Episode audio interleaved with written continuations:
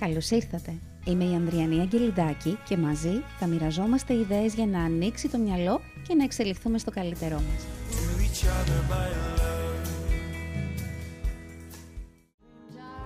Η εθιμοτυπική ετήσια συνάντησή μας. Μάλλον έτσι εξελίσσεται. Ε; το οφείλουμε και στον εαυτό μας και στο κοινό. Ναι, όντως. Πλέον το έχουμε καθιερώσει κατά κάποιο τρόπο. Έχει καθιερωθεί ένα βιβλίο κάθε χρόνο σχεδόν, Πατέρα Χαράλαμπε, έτσι δεν είναι; Έτσι έρχεται, χωρίς να έχει καθιερωθεί ας πούμε, κάποιο τρόπο, αλλά μάλλον προκύπτει. Έτσι προκύπτει. Και μια εσωτερική ανάγκη δική σου και μια Ναι. ανάγκη δική μας να έρθουμε να επικοινωνήσουμε με τα νοήματα που καταγράφονται. Ναι, νομίζω ότι υπάρχει μια αλληλεπίδραση. Είναι αμοιβαίο. Ναι. Είναι ξεκάθαρο αυτό όλα αυτά τα χρόνια. Θαύματα φτιαγμένα από τραύματα. Εμένα με τράβηξε και μόνο ο τίτλος. Και νομίζω ότι όλοι κουβαλάμε τραύματα μέσα μας και όλοι προσδοκούμε σε ένα θαύμα για να επουλωθούν αυτά τα τραύματα και να ζήσουμε μια ζωή απελευθερωμένη, χωρίς πόνο, χωρίς βαρύδια, χωρίς θλίψη. Γίνεται αυτό το θαύμα; Ε, καταρχάς να πω ότι μετά που έδωσα τον τίτλο στο βιβλίο, Ναι. ε, διαπίστωσα ότι υπάρχει και σε στίχο μια συμπατριώτησάς μας, της Παυλίνας Βουλγαράκη, Ναι. Ναι, σε ένα υπέροχο τραγούδι, το οποίο το άκουσα τώρα και είναι υπέροχο. Και έτσι θαύμασα κι εγώ πώς τελικά είδες οι ψυχές κοινωνούν, ίσως μέσα από ίδια βιώματα, ίσως μέσα από ίδια τραύματα, ίσως μέσα από ίδια θαύματα, τελικά επικοινωνούμε και κοινωνούμε. Κοίταξε, δεν ξέρω εάν το θαύμα το φανταζόμαστε ως μία, ας πούμε, απώλεια ή μία, ας πούμε, απουσία δυσκολιών, δοκιμασιών, ε, δύσκολων εμπειριών στη ζωή. Δεν είναι μάλλον αυτό. Το θαύμα περισσότερο, εάν το εννοήσουμε στο επίπεδο το ψυχολογικό, είναι η μεταμόρφωση των τραυμάτων μας. Εάν το εννοήσουμε στο επίπεδο το πνευματικό, είναι μία θέα, έτσι και όχι ένα θέαμα που πολλές φορές δυστυχώς ας πούμε παραμορφώνται σε ένα θέαμα όπως βλέπουμε πολλές φορές, είναι μία θέα που μας ε, αφήνει ο Θεός να κοιτάξουμε το αλλιώς της ζωής, δηλαδή το αλλιώς της ύπαρξης. Το πώς μπορούμε να υπάρξουμε διαφορετικά, το πώς μπορούμε να δούμε διαφορετικά τη ζωή. Ε, κατά Θεό, κατά Χριστό ας πούμε. Και στις δύο όμως αυτές προεκτάσεις, και στο ψυχικό επίπεδο και στο πνευματικό οντολογικό, η ουσία είναι ότι έρχεται μία μεταμόρφωση και μία ε, μετάπλαση των τραυμάτων μας. Ο δικός μας ο ρόλος και το δικό μας το μερίδιο ευθύνης σε όλο αυτό ποιο είναι; Διότι ιδανικά θα θέλαμε ο Θεός να έρθει και να κάνει όλη αυτή τη μεταμόρφωση χωρίς εμείς να χρειαστεί να εμπλακούμε, να ξαναζοριστούμε, να μπούμε σε διαδικασίες δύσκολες για να δούμε με άλλο τρόπο τη ζωή μας.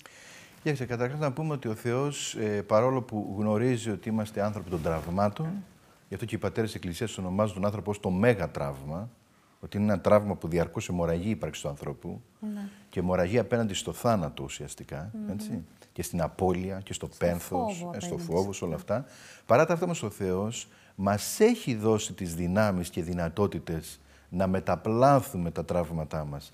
Δηλαδή, μπορεί να είναι κολοβωμένη και μερική η ύπαρξή μας, να μην έχουμε το, το, ε, συγγνώμη, η ελευθερία μας, να μην έχουμε το απόλυτο της ελευθερίας, να δεσμεύεται και να μερίζεται η ελευθερία μας από το γονιδίωμά μας, από τα κληρονομικά μας, από τα βιώματά μας, από τον πολιτισμό και τις κοινωνι- τα κοινωνικά δεδομένα.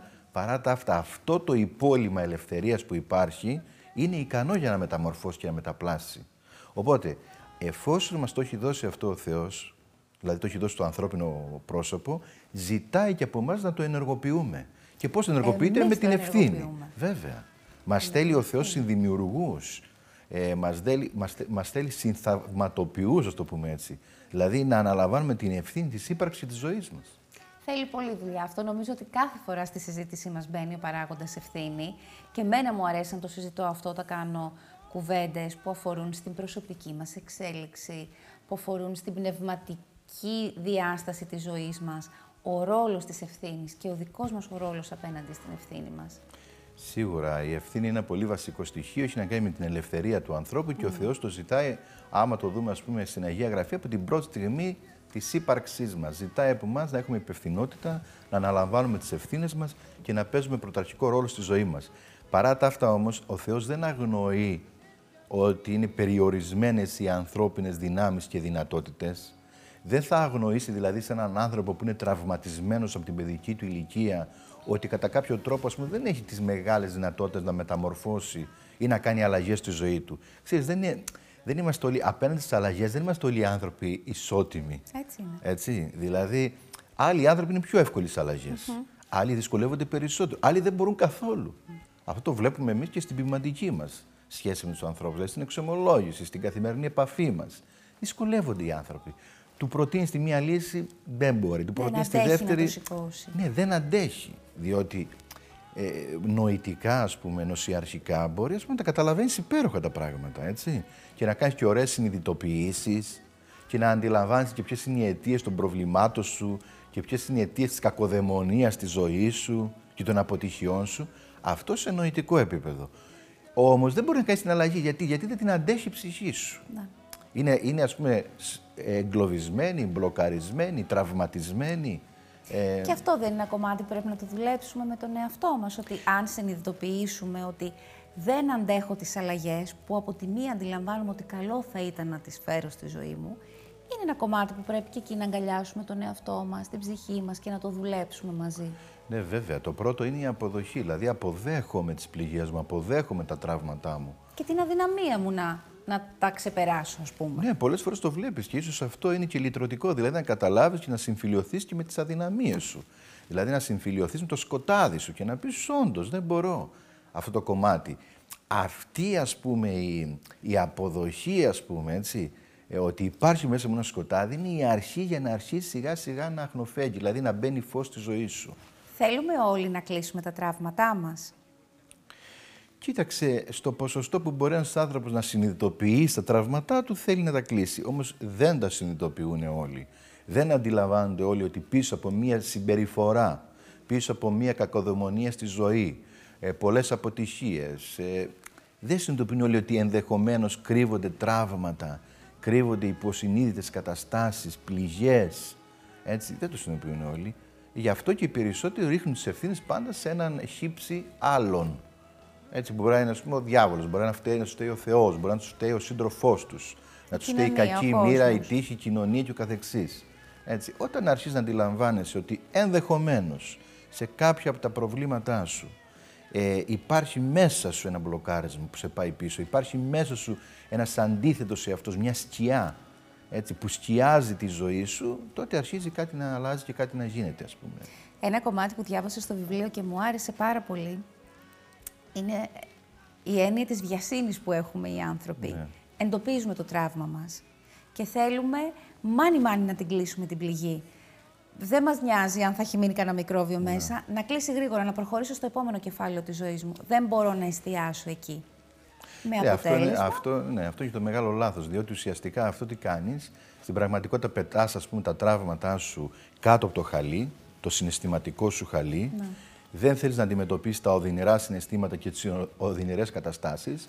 Ενώ αρχίζει να αντιλαμβάνει ότι όντως υπάρχει τραύμα μέσα σου, ενώ αντιλαμβάνει ότι όντως υπάρχει πληγή μέσα σου, ε, δεν θες να το κοιτάξεις, σε φοβίζει, σε τρομάζει, δεν θες να μπεις στη διαδικασία της μετάνοιας της αλλαγής, το πετάς κάτω από το συναισθηματικό χαλί. Τι γίνεται όμως, αυτά σιγά σιγά συσσωρεύονται.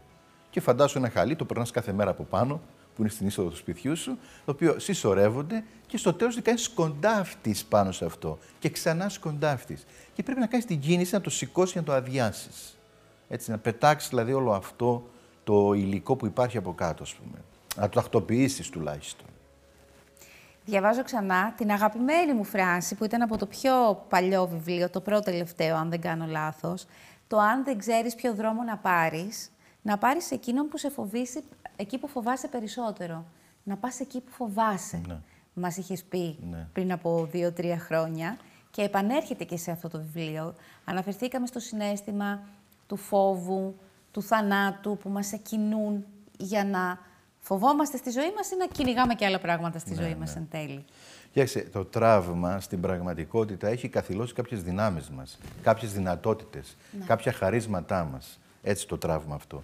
Ε, μας έχει μπλοκάρει κατά κάποιο τρόπο και ιδιαίτερο στην ε, ανήλικη ζωή μας. Βέβαια υπάρχουν και τραυματισμοί της ύπαρξης και στην ενήλικη. Αλλά συνήθως είναι στην ανήλικη ζωή, όταν είμαστε μικρά παιδιά. Συνήθως, έτσι. Λοιπόν, τι σημαίνει αυτό, ότι πολλές φορές πίσω από ένα φόβο Πίσω από ένα, κάτω από το τραύμα, πίσω, ε, κάτω από την πληγή, κρύβεται μια μεγάλη δυνατότητα, ένα μεγάλο χάρισμα. Ναι. Ε, μια, ας πούμε, ένα δώρο θα λέγαμε. Έτσι, δηλαδή ποτέ ένα τραύμα δεν είναι μόνο το τραύμα, μόνο... έχει και μια δυνατότητα, έχει και φως. Θα το πούμε διαφορετικά. Η Μέσα από τις ρογμές μπαίνει το φως. Δηλαδή, εάν δεν, είχε... δεν υπήρχε το ράγισμα, δεν θα έμπαινε το φως μέσα σε ένα δωμάτιο. Το ίδιο και στην ψυχή. Ναι, μεν οι ρογμές μας πονάνε, ναι, μεν ας πούμε, ε, αυτά τα ραγίσματα έχουν φέρει πόνο στη ζωή μας, έτσι, έχουν, ε, αυτή είναι η αλήθεια, η μας πραγματική αλήθεια. Μας δυσκολεύουν, έχουν φέρει πόνο, έχουμε δυσκολευτεί με όλα αυτά τα πράγματα. Αλλά συγχρόνως και ταυτοχρόνως είναι και ο τρόπος μέσα από τον οποίο εισέρχεται ο Θεός, εισέρχεται το φως, εισέρχονται οι αλλαγές. Δεν υπάρχει περίπτωση να βρεις ένα καλλιτέχνη να μην ήταν ραγισμένος. Είναι ε, μια... Ένα προφήτη, ένα άγιο που να μην είχε ένα τραύμα βασικό, δομικό στη ζωή του, ας πούμε. Είναι μια καλή αφορμή, μια ευλογία ενδεχομένως να δανειστώ μια λέξη που χρησιμοποιεί στο βιβλίο, για να σκαλίσουμε το μέσα μας και να βγει όλο αυτό το φως έξω. Ναι, γιατί κοίταξε, ρεαλιστικά βλέποντάς το, υπάρχει κανείς άνθρωπος ο οποίος να μην έχει τραύματα; Όχι. Διότι ο, ο, ο, θάνατος είναι ήδη ρογμή στην ύπαρξη. Mm. Έτσι. Ο θάνατος ήδη μας έχει κατακαιρματίσει. Ναι. Η αμαρτία, αυτό που λέμε αμαρτία, που είναι αστοχία, στην πραγματικότητα είναι ένας μερισμός του ανθρώπου. Δηλαδή τον κάνει συντρίμια, τον κάνει κομμάτια. Γι' αυτό και βλέπει κανείς όταν έχει κουραστεί ψυχικά και πνευματικά, τι λέει, ας πούμε. Λέει, ας πούμε, νιώθω κομμάτια, νιώθω συντρίμια. Που είναι κυριολεκτικό Έτσι. τελικά το Ναι, είναι συντρίμια, διότι η αμαρτία, δηλαδή αυτή η αστοχία να υπάρξω ακέραιος ενώπιον του Θεού, ενώπιον του εαυτού μου, ενώπιον της φύσης και της κτήσης, στην πραγματικότητα τι κάνει, με κατακαιρματίζει, με κάνει συντρίμια. Ε, ε, σπάει τον εσωτερικό μου καθρέφτη και δεν μπορώ να κοιταχθώ ολόκληρος. Με βλέπω κομμαθιασμένο. Το αντίθετο που είναι ο Άγιος άνθρωπος, τι είναι, είναι ο Άγιος είναι ενοποιημένη ύπαρξη, ενοποιημένη προσωπικότητα. Δεν είναι άλλα θέλω και άλλα κάνω, ενώ εμείς είμαστε συντρίμια, δηλαδή είμαστε πολύ αυτοί, πολύ ρόλοι. Είμαστε κατακαιρματισμένοι. Άλλα θέλουμε, άλλα κάνουμε. Άλλα επιθυμούμε, άλλα μπορούμε. Αυτά που μισούμε, πάμε και τα κάνουμε. Γιατί είμαστε σε αυτό το διχασμό, τον αιώνιο; Διότι υπάρχει αυτό που λέμε η αμαρτία. Η αμαρτία είναι αυτή, στην πραγματικότητα η αμαρτία είναι αυτός ο αποσυντονισμός της ύπαρξης. Αυτή η αποδημιουργία, το, είμαστε σε ντρίμια και αυτό είναι γενετή. Δηλαδή το κουβαλάμε μέσα μας αυτό. Πώς μπορούμε να το αναιρέσουμε, να φύγει ή τέλος πάντων να μειώσουμε την επιδραστικότητα που μπορεί να έχει στη ζωή μας αυτή η από γεννησιμιού μας τάση να γινόμαστε συντρίμια και να είμαστε με δύο πόδια σε δύο βάρκες; Να αρχίσει σιγά σιγά να συντονίζεσαι με αυτές τις μεγάλες αποκαλυπτικές αλήθειες που έφερε ο Χριστός στον κόσμο, που είναι η σωτηρία μας. Τι σημαίνει η σωτηρία, Γίνεσαι ακέραιος, σώος, ολόκληρος. Ενοποιείται ξανά ο άνθρωπος. Λοιπόν, ε, ε ποιες είναι αυτές, η αγάπη, η συγνώμη, η πίστη, η ελπίδα. Όλο αυτό που ο Χριστός με την ενσάρκωσή του αποκάλυψε στον κόσμο. Δηλαδή ο Χριστός σε δύο επίπεδα ενεργεί. Το πρώτο είναι ότι μας λυτρώνει από το θάνατο με την εσάρκωσή του και το δεύτερο είναι ότι μας δίνει έναν τρόπο ζωής, ένα παράδειγμα ζωής που εάν το ζεις έχεις πληρότητα. Έχει ευχαρίστηση αυτό που περιγράφουμε αυτή Πολύ χαρά έχει Δηλαδή αν εγώ έχω προσκαλέσει και έχω επιλέξει στη ζωή μου και έχω καλλιεργήσει τη συμπεριφορά μου και τις σχέσεις μου και έχουν μέσα τους την αγάπη προς τον εαυτό μου, προς τον συνάνθρωπό μου, τη συγχώρεση, την ελπίδα. Όλα αυτά, αυτές τις έννοιες και τα συναισθήματα που έχουν μόνο θετικό πρόσημο, μόνο μία ζωή ευχαρίστηση στα βιώνω. Πολύ ευχαριστή και πολύ χαρά και, και πολύ φως μέσα σου, γιατί είσαι δημιουργημένος γι' αυτό, αφού είναι, αυτές είναι οι οντολογικές σου, υπαρξιακές σου προϋποθέσεις, είσαι έτσι φτιαγμένος. Τι μας το χαλάει; Μας το χαλάει ότι υπάρχει μέσα μας αυτή η χτιστότητα και φθαρτότητα που μας είναι μια αρροπή από δημιουργίας. Δηλαδή, μέσα μας, επειδή είμαστε δημιουργήματα, έχουμε ανάγκη να συντονιστούμε με τον δημιουργό μας. Εάν δεν γίνει αυτός ο συντονισμός, αλλά αυτοεγκλωβιζόμαστε στο εγώ μας, καταστρεφόμαστε. Δηλαδή, η πτώση στην αρχή του Αδάμ της Εύας ποια είναι; Ότι αντί να ανοιχτεί σε μια σχέση με τον Θεό, αυτοεγκλωβίζεις. Λέει, όχι, εγώ θα γίνω μόνος μου Θεός. Mm Μόνος μου εγώ. Αυτό είναι αυτοεγκλωβισμός. Δηλαδή, γίνεται μια αυτοαναφορικότητα. Εγκλωβίζει το άνθρωπο στο εγώ του, σκληραίνει η ύπαρξη και ουσιαστικά καταργείται. Δηλαδή υπάρχει μετά όλο αυτό το οποίο βλέπουμε στη συνέχεια. Είναι μια δύσκολη στιγμή και πολύ σημαντική κομβική στη ζωή μας όταν αρχίζουμε να γινόμαστε συνειδητοί για το πώς έχει διαμορφωθεί, πώς έχουμε διαμορφώσει μάλλον τη ζωή μας και τον εαυτό μας μέχρι σήμερα και απογοητευτούμε και πούμε εγώ δεν το ήθελα αυτό για μένα. Ναι. Είναι, διότι πολλές φορές μία ας πούμε, καταστροφή είναι μία νέα αρχή. Πολλές φορές μία απογοήτευση είναι η αρχή μιας νέας ας πούμε, ε, δομής, μια ελπίδα ξανά. Ε, ίσως χρειαστεί και αυτό στη ζωή μας. Τις, ή, τις περισσότερες φορές χρειάζεται. Ε, γι' αυτό και στην Εκκλησία λέμε ότι δεν χρειάζεται ποτέ η αποθάριση. Δεν χρειάζεται ποτέ να απελπίζεσαι. Δεν έχει χώρο η απελπισία, δεν έχει χώρο η θλίψη. Ε, ε δεν, κανείς, κανείς ας πούμε δεν πρέπει να απελπίζεται διότι ακριβώς είναι ευκαιρία ένα τραύμα, είναι ευκαιρία μια δοκιμασία, είναι ευκαιρία μια πληγή να ξαναδούμε εκ νέου τη ζωή. Κάποιοι άνθρωποι κουβαλούν μέσα τους μία δύναμη, η οποία δεν ξέρω πώς έχει εγκατασταθεί, αλλά το έχουμε δει στην πράξη να συμβαίνει, που όταν θα έρθει αυτή, αυτό το τέλμα, αυτή η απογοήτευση, που θα έρθει το, ένα, ένα τεράστιο τέλος στα όσα ήξεραν μέχρι πρότινος, επανεκκινούν ξανασηκώνονται ναι. στα πόδια τους. Από την εμπειρία που έχεις σαν ιερέας, σαν άνθρωπος, από την επαφή που έχεις με όλους αυτούς τους ανθρώπους που μιλάτε, στην εξομολόγηση, στην καθημερινότητα, αυτοί οι άνθρωποι ποια ποιοτικά χαρακτηριστικά έχουν που τους κάνουν και ξανασηκώνονται στα πόδια τους; Κοίταξε, αυτοί οι άνθρωποι χωρίζονται σε δύο κατηγορίες. Υπάρχουν άνθρωποι που εκφύσεως, mm. γιατί είναι τα γονίδια τους, γιατί είναι οι καταβολές τους, γιατί είναι το οικογενειακό περιβάλλον που τους βοήθησε. Έτσι, η μητέρα τους έπαιξε σημαντικό ρόλο, πήραν πολύ αγάπη, ένιωσαν ασφάλεια όταν ήταν μικρά παιδιά. Έτσι. Οπότε αυτό τους βοηθάει. Ένας άνθρωπος ο οποίος έχει πάρει πολύ αγάπη, ειδικά τον πρώτο χρόνο ζωής, και έχει νιώσει υπαρξιακή ασφάλεια στο στήθος και, και, στην αγκαλιά της μητέρας του, βέβαια, αποδοχή. Έτσι. Λοιπόν, όταν έβλεπε δηλαδή, στα μάτια της μητέρας το, καθρέ, το καθρέφτισμα, έβλεπε την αποδοχή του προσώπου του. Αυτό είναι πολύ σημαντικό και βασικό για το υπόλοιπο της ζωής του. Υπάρχουν και άνθρωποι οι οποίοι αυτό δεν το είχαν, αλλά τους δόθηκε ως χάρισμα από το Θεό. Η δηλαδή, δύναμη. Ναι, είναι χαρισματικό στοιχείο της προσωπικότητάς τους. Και υπάρχουν και άνθρωποι που δεν το έχουν καθόλου αυτό και πρέπει να τους ενισχύσεις, να τους βοηθήσεις και εσύ που το έχεις, είτε εκφύσεως είτε εχάριτος, θα πρέπει να συνδράμεις αυτούς τους άνθρωπους, δεν πρέπει να τους αφήσεις πίσω. Πρέπει να τους βοηθήσεις και αυτοί όσο μπορούν να το αναπτύξουν αυτό. Έτσι.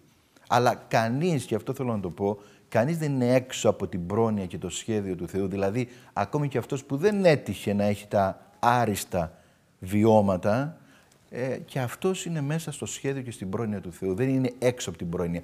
Λίγο να το θελήσει, λίγο να το ποθήσει, ένα βήμα να κάνει, θα κάνει εκατό Θεός και αυτό είναι βέβαιο. Άρα πρέπει να κάνει το βήμα, πρέπει να αναλάβει την ευθύνη. Γιατί πολλές φορές όταν συμβαίνει μια μεγάλη συμφορά που μας αποδεκατίζει, γινόμαστε χίλια κομμάτια όπως είπαμε και πριν, είναι πολύ εύκολο μέσα μας να κουλουριαστούμε και να πούμε έτσι θα έφερε η ζωή, αυτό ήθελε ο Θεός, δηλαδή να υποπέσουμε σε αυτό το εντελώς μυρολατρικό ο Θεός το ήθελε, οπότε εγώ εκεί θα μείνω. Αντί να σηκώσουμε ναι. μάνικια και να πούμε: Ωραία, και τι άλλο μπορούμε από εδώ και πέρα να κάνουμε; Ε, Αυτές τις μέρες άκουγα μια ωραία μιλία ενός γέροντα από το Άγιο Νόρο, ο οποίος έλεγε το εξής σημαντικό.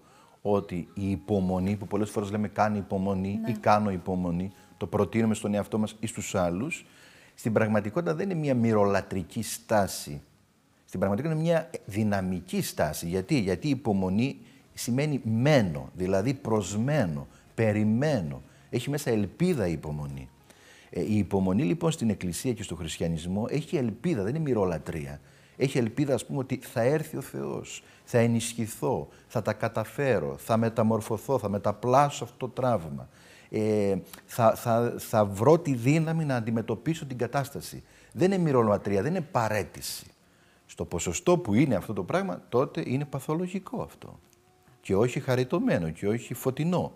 Η υπομονή λοιπόν στην Εκκλησία έχει φως, έχει χαρά μέσα.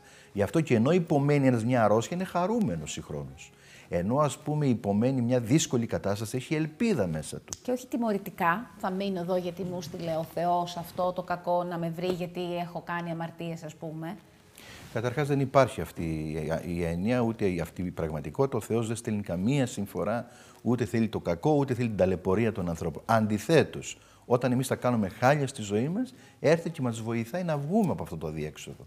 Μεταπλάθει ο Θεός τραύματα και εργάζεται μέσα από τα τραύματά μας πάντα προς το συμφέρον μας, όχι για την καταστροφή μας, ποτέ ούτε για την τιμωρία μας. Έχουμε την υπομονή, μια και το φέραμε στην κουβέντα πριν, να κάνουμε, να δώσουμε αυτόν τον απαραίτητο χρόνο στον εαυτό μας. Πρώτον, να συνειδητοποιήσει την κατάστασή του, τι τον οδήγησε μέχρι το σήμερα, που μπορεί να είναι αυτό το δύσκολο, μια δύσκολη κατάσταση, που μπορεί να είναι ένα τραύμα από την παιδική ηλικία, να είναι επιλογές σταδιακά μέσα στο πέρας του χρόνου. Έχουμε την υπομονή να το δουλέψουμε αυτό μέσα μας. Έχουμε την υπομονή να εστιάσουμε και να, να, να, να προσδοκούμε στην ελπίδα. Να προσευχηθούμε. Γιατί και η προσευχή Ναι. είναι, είναι ο χρόνος που μοιράζομαι και με τον ίδιο μου τον εαυτό εκείνη τη στιγμή, να καταλάβω τι μου συμβαίνει. Ναι, με το, είναι ένα ραντεβού η προσευχή με το Θεό και τον εαυτό μου. Ένα ραντεβού το οποίο δεν πρέπει να το ξεχνάω. Κάθε μέρα, έστω και δύο λεπτά, τρία λεπτά, πέντε λεπτά, πρέπει να βρίσκω ένα χρόνο, ένα χώρο να ησυχάζω. Το νου, τις σκέψεις, να κατεβαίνω λίγο στην καρδιά. Να αφήνω λίγο χρόνο να ακούω, να μαθαίνω να ακούω. Τον εαυτό μου. Ε, βέβαια. Είναι πολύ σημαντικό αυτό. Χρειάζεται χρόνος. Και, και το θαύμα που αναφέρουμε και στο βιβλίο είναι δύο. Δηλαδή έχει δύο μορφές. Είναι ένα θαύμα το οποίο μπορεί να είναι έκτακτο γεγονός. Εντάξει. Δεν είναι όμως μόνο αυτό θαύμα. και κακώς πολλές φορές το έχουμε ταυτίσει μόνο με ένα εντυπωσιακό Ναι. θαυμαστό γεγονός. είναι και αυτό, βεβαίως. Ίσως είναι και αυτά που διδαχθήκαμε στο σχολείο. Θαύμα όμως είναι και η υπομονή ενός ανθρώπου. Θαύμα είναι και η ελπίδα ενός ανθρώπου. Θαύμα είναι και η προσπάθεια ενός ανθρώπου. Θαύμα είναι να βλέπεις έναν άνθρωπο που λογικά είναι κατεστραμμένος να αναμορφώνεται, να μεταμορφώνεται. Που λογικά, ας πούμε, αν το βάλεις κάτω και τα μετρήσεις με τη λογική, θα έπρεπε ότι αυτός ο άνθρωπος θα έπρεπε να είναι κατεστραμμένη η ζωή του. Έτσι, με παθήσεις, με αρρώστιες, με δυσκολίες, με ατυχίες. Και τον βλέπεις όχι μόνο να στέκεται στα πόδια του, αλλά να δημιουργεί. Να, να κάνει εξαιρετικές, ας πούμε, Και να ζει επιλογές μέσα του ζωής. καλά. Και αυτό είναι θαύμα. Ευχαρίστηση. Αυτό όμως θέλει μία προσμονή. Θέλει δηλαδή βήμα-βήμα, σκαλί-σκαλί. Όχι να μην ζητάμε τι- ε, ε, βιαστικές λύσεις, ας πούμε. Θέλει την υπομονή να το χτίσει όλο αυτό το πράγμα. Οι αλλαγές είναι σχεδόν αδιόρατες, αλλά γίνονται μέσα μας. Έτσι γίνονται. Σιγά-σιγά το χτίζουμε. Και δεν είναι ανάγκη να αναβάλουμε. Δηλαδή να κάνουμε αυτό που μπορούμε σήμερα. Αυτό που αντέχω σήμερα κάνω. Το λίγο. Το λίγο. Αλλά αυτό το λίγο όμως σιγά σιγά φέρνει αλλαγές σημαντικές. Μέσα στο χρόνο, μέσα στο χώρο που ζούμε και υπάρχουμε. Αλλά όχι επειδή σήμερα ας πούμε δεν μπορώ να αναβάλω. Αυτό το λίγο που μπορείς. Σκαλοπάτι, σκαλοπάτι, λίγο, λίγο. Ξεκίνα σήμερα. Και ας μην είναι τέλεια, τέλειες οι καταστάσεις. Ναι, θέλουμε αυτό το, το γρήγορο, το θεαματικό και το ολοκληρωμένο σε Ναι, χρόνο και το τετέ. ιδανικό, ας πούμε. Πιστεύουμε ότι για να αλλάξουμε πρέπει να είναι ιδανικές συνθήκες. Δεν γίνεται. Δεν υπάρχουν ιδανικές συνθήκες. Κανείς ποτέ άνθρωπος δεν είχε τις ιδανικές συνθήκες ζωής. Κανείς. Και αν υπήρχαν ήταν φαινομενικές. Στην πραγματικότητα όλοι οι άνθρωποι περνάμε δυσκολίες. Έτσι. Η ζωή έχει πάρα πολύ ας πούμε έξαψη και ομορφιά και έκπληξη και θαυμασμό, αλλά έχει και πόνο. Έχει και δυσκολία, έχει και σταυρό. Αυτό δεν πρέπει να μας απογοητεύει. Είναι συστατικό της ύπαρξής μας. Και αν γυρίσουμε ο καθένας στη δική του ιστορία προς τα πίσω, νομίζω ότι θα βρούμε στιγμές όπου αυτό το φως μπήκε, όπου έγινε το μικρό θαύμα, για να είμαστε ακόμα ζωντανοί και να συνεχίζουμε τέλος πάντων να προσπαθούμε. Προφανώς κάτι έχει λειτουργήσει σωστά και θετικά μέχρι αυτή τη στιγμή, άσχετα αν εμείς το παραβλέπουμε. Δεν υπάρχει περίπτωση να μην υπάρχει θαύ- θαύμα στη ζωή μας, γιατί οι ίδιοι είμαστε ένα θαύμα, η ίδια η ζωή είναι ένα θαύμα, απλώς δεν το ονοματίζουμε εμείς έτσι. Εμείς στην Εκκλησία το ονοματίζουμε, λέμε είναι ο Θεός, λέμε είναι ο Χριστός, λέμε είναι οι Άγιοι, λέμε είναι η χάρη του Θεού. Άλλοι άνθρωποι δεν το ονοματίζουν, θα πούνε είναι η τύχη, θα πούνε είναι τα κατάφερα εγώ, δεν ξέρω τι. Αλλά δεν υπάρχει ζωή που να μην υπάρχει το θαύμα της παρουσίας του Θεού. Γιατί η ίδια η ζωή είναι θαύμα του- της παρουσίας του Θεού. Άρα θα ήταν καλό για μας να καλλιεργήσουμε λίγο το συνέστημα και την έννοια της ευγνωμοσύνης και να συνειδητοποιούμε όλα αυτά τα καλά που έχουμε στη ζωή μας καθημερινά; Κοίταξε, κάποτε ένας μεγάλος ασκητής του Αγίου Όρους ε, κάλεσε τους μαθητές του και τους λέει, τους λέει πατέρες αυτό που ανακάλυψα μετά από μεγάλη άσκηση, νηστείες, ας πούμε, προσευχές επί χρόνια, το μυστικό το οποίο φέρνει τη χάρη του Θεού στη ζωή και μεταμορφώνει και μεταπλάθει και φέρνει τη χαρά στη ζωή του ανθρώπου, ποιο είναι; Του λένε ποιο είναι Γέροντα. Του λέει είναι η ευχαριστία και η δοξολογία. Είναι πολύ σημαντικό να γίνουμε ευχαριστιακά πλάσματα και όντα, δοξολογικά. Να ευχαριστούμε για το κάθε απλό καθημερινό πράγμα στη ζωή μας. Αυτό, αν θέλεις, σε δύο επίπεδα μεταμορφώνει τον άνθρωπο. Πρώτον, στο ψυχολογικό. Δηλαδή, ένας άνθρωπος ο οποίος αρχίζει κατά κάποιο τρόπο να βάζει το νου του μέσα σε μια διαδικασία ευχαριστίας. Να λέει ευχαριστώ για την κάθε μέρα, για το κάθε λεπτό, για Που την είμαι κάθε ζωντανός, στιγμή. που έχω Έτσι. ξυπνήσει, που είμαι εδώ αυτή τη στιγμή, που κάνω μια ωραία Μα κουβέντα. αυτό δεν είναι αυτονόητα, ξέρεις. Μπορεί να χαθούν ανα πάσα Που στιγμή. έχω τα δυο μου πόδια, Βέβαια. βλέπω, μιλάω. Ανά πάσα στιγμή μπορεί να χαθούν όλα αυτά. Οπότε να έχει μια δοξολογία, αλλά και σε πνευματικό επίπεδο σε μεταμορφώνει. Ο Άγιος Παίσιο έλεγε ότι δεν υπάρχει ας πούμε, μεγαλύτερη ας πούμε, κατάρα για ένα σπίτι, για έναν άνθρωπο, για μια σχέση από την κρίνια. Την κρίνια. Αυτή είναι η κατάρα. Λέει πολλές φορές Το ξέρουμε αυτό πολύ καλά. όλοι Ψάχνουν να μας. βρουν πολλές φορές την αιτία της κακοδαιμονίας μας. Είμαστε εμείς οι ίδιοι που παράγουμε, έχουμε ένα εργοστάσιο λογισμών και σκέψεων αρνητικών. Το Μοντεράκι. Καταστροφικών, ας πούμε. Δεν υπάρχει χαρά και, και δοξολογία μέσα μας. Και ως τέχνασμα, αν το κάνουμε αυτό, δηλαδή, εάν καθημερινά ξυπνάμε και δοξάζουμε τον Θεό και ευχαριστούμε τον Θεό, και ας μην το νιώθουμε στην αρχή, και ας μην είμαστε εύκολοι στην αρχή, γιατί ο νους μας έχει μάθει στο αρνητικο θα δείτε ότι σιγά σιγά θα μεταμορφωθούμε. Θα γίνεται μια εσωτερική μεταμόρφωση. Αρχίζεις και βλέπεις και άλλα πράγματα κάθε μέρα. Όχι, αυτό εγώ το προτείνω. Δηλαδή, είναι, είναι, είναι, ας δείτε το πρακτικά. Αρχίστε κάθε μέρα από το πρωί όμως. Η σημασία, η πρωτόνια λένε οι πατέρες. Δηλαδή, ποιος θα είναι ο πρώτος, η πρώτη σκέψη που θα βάλεις το πρωί που θα ξυπνήσεις. Πώς θα ξεκινήσεις τη Πώς, μέρα ναι. Σου, Όταν θα ανοίξει τα μάτια. Γιατί αυτό σου. εμποτίζει Ωχ, την πάλι. ύπαρξη. Πώς θα, πα- πώς θα βγει η μέρα; Ναι. Έχεις βάλει τα φόπλακα. Τελείωσες, ναι, τελείωσες. Όλη η μέρα Πώς θα πάει μπορούσαμε έτσι. να ξεκινήσουμε; Δόξα τω Θεώ που ξύπνησα. Σηκώνομαι και αφήνω ένα χαμόγελο να πλωθεί στο πρόσωπό μου. Έστω και τεχνητά τις Έστω πρώτες και μέρες. τεχνητά. Ο, ο, ο ποιητής ο Ρίτσος έλεγε: Εμείς θα λέμε ουρανός και ας μην είναι. λοιπόν, α- έστω και έτσι στην αρχή. Και θα, θα δείτε τι αποτέλεσμα έχει στη ζωή αυτό το πράγμα. Πατέρα Χαράλαμπη, ευχαριστώ πάρα πολύ για Εγώ αυτή σε την ευχαριστώ. κουβέντα. Πάντα κυλάει νεράκι ο χρόνος όταν κάνουμε συζητήσεις μαζί. Ευχαριστώ και για το βιβλίο. Ε, και ευχαριστώ και για την άνεση να σου μιλάω στον ελληνικό, γιατί αυτό πάντα δημιουργεί αντιδράσεις προς τα έξω, αλλά Όχι, όχι, δεν δεν μπορώ έχω. να απευθύνομαι διαφορετικά Δεν έχω σε τέτοια σένα. προβλήματα, έχω ξεπεράσει αυτά. Νιώθω- και νιώθω αυτή εγώ την ευχαριστώ άνεση πάρα πολύ για την σαν πρόσκληση και την ανθρώπινο ωραία επίπεδο. συζήτηση. Να Πάντα είσαι καλά. χαρά μου είναι η πρόσκλησή σου. Στο επανειδήν, πάντα το ίδιο λέω και επαληθεύομαι. Οπότε, Μακάρι να είμαστε καλά και να είμαστε καλά. βρισκόμαστε. Να είμαστε καλά να βρισκόμαστε. Whoever knew that we two could be free as we fancy? Fancy is free, but are we who are bound to each other by love? To each other by love.